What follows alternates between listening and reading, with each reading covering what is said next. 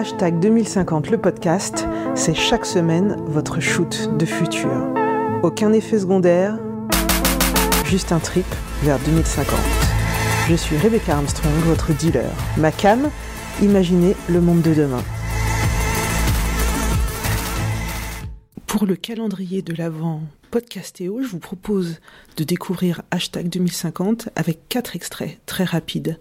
Dans le premier, vous entendrez Sylvain Perronnet nous parler d'algorithmes, ensuite Anadan en train de nous parler du travail en 2050, puis Henri Michel sur le thème de l'humour, et enfin Lydie Turcot qui nous parle de la culture en 2050. Bonne découverte.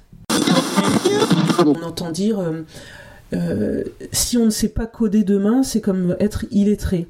Et on dit il faut que chaque enfant euh, apprenne à coder, mais finalement, est-ce que c'est ça l'essentiel ou c'est pas plutôt de comprendre euh, les enjeux sociopolitiques qui sont dans, dans les outils ouais, alors, Moi là-dessus, j'ai une, une, opinion très claire et très mhm. marquée. Euh, savoir coder, c'est très bien, mhm. mais c'est pas du tout ça qui est important. c'est, un plus et ça aide pour l'emploi, etc. instantanément. Peut-être dans 10 ans, ça servira plus à rien. Mais les, comprendre les enjeux, c'est beaucoup plus important. Dire que savoir coder, c'est nécessaire aujourd'hui pour, pour comprendre le monde dans lequel on vit, c'est la même chose que de dire qu'il est indispensable de savoir bricoler, monter un mur, etc. pour comprendre quand on achète une maison ce qui se passe. Mmh. C'est pas vrai. Ouais, c'est... Ça, c'est pas vrai du tout. Donc, en fait, c'est un plus, c'est bien, ça aide à trouver du boulot, etc. Mais c'est pas indispensable. Ce qu'il faut, c'est comprendre comment ça fonctionne, comprendre les, par exemple, comprendre ce qu'est, quand on parle d'intelligence artificielle, mm. ce qui est un mot galvaudé qui ne veut ben absolument rien dire. Mm. Euh, donc on parle en fait actuellement de machine learning, d'apprentissage automatique. À la manière dont le monde a évolué en 30 ans, on voit que finalement, on n'a pas de voiture volante, mais que, mine de rien, le monde a quand même considérablement changé. Moi, ce que je vois en 2050, c'est un monde où, euh, euh, avec, euh, comment dire, des, des, compétences complètement métamorphosées. Alors, je parle aussi avec ma casquette peut-être de, de, communicante mhm. et du monde de l'entreprise, mais des compétences complètement changées, une adaptabilité euh, beaucoup plus importante qu'aujourd'hui. Aujourd'hui, on est beaucoup sur l'adaptabilité vis-à-vis euh, des savoir-faire euh, et des différents postes qu'on peut occuper. Euh, donc quelque chose de très enrichissant pour tout un chacun, mais je vois aussi une grosse montée des inégalités qui fait qu'on va avoir une société certainement très clivée euh, si les choses continuent en ce sens, mhm. avec finalement euh, bien sûr le clivage riche-pauvre qui, qui sera généré par l'inégalité d'accès au développement de ses compétences. Et certainement aussi par un, un background, je dirais, économico-financier, fiscal très très inégalitaire.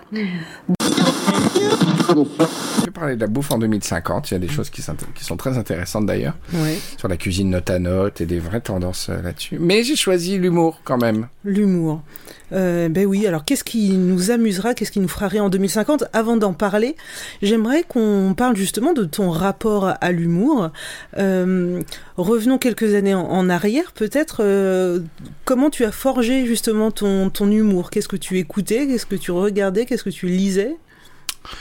Euh, je crois que. Alors, tu parles des influences culturelles? Ouais, c'est ça. Je crois que je faisais de l'humour avant de, de, d'en de, voir des autres. Sinon, je regardais Dorothée, des trucs comme ça. C'était des trucs humoristiques. C'était Stéphane Collaro, tu vois, à la télé quand j'étais gamin. Donc, c'était de l'humour gaulois. Vraiment, c'est, j'étais biberonné à l'humour gaulois un humour qui, qui fait partie de notre affectif à toute une génération et qui maintenant, euh, on va beaucoup en parler, je pense, si on parle de, de l'humour, du futur de l'humour qui, qui est incorrect à bien des domaines, tu vois. Euh, euh à l'image des encyclopédies euh, participatives comme Wikipédia, je pense que ça va se développer beaucoup et que ça peut être une, vraiment une chance où des experts, euh, des amateurs mêlent leurs propres connaissances, leurs ressentis, etc. sur tout un tas de choses. Alors ça peut être effectivement sur la culture, mais sur, euh, je ne sais pas, les sciences, etc. Et tout ça est mélangé dans des grandes encyclopédies et elle travaille à développer des programmes en nanotechnologie pour que les choses puissent être vues de manière différente, ressenties de manière différente, etc. Et elle travaille avec les musées, notamment, qui ont vraiment euh, euh, connecté leur collection. Euh, donc on peut avoir les musées de n'importe où, voilà, dans le, sur la planète. Et elle travaille à à mettre en place des liens entre cette culture et le social et la santé, par exemple. Voilà. Donc ça, c'est ce qu'elle fait dans un souci d'émancipation, évidemment, et de bien, enfin, de bienfait l'être humain.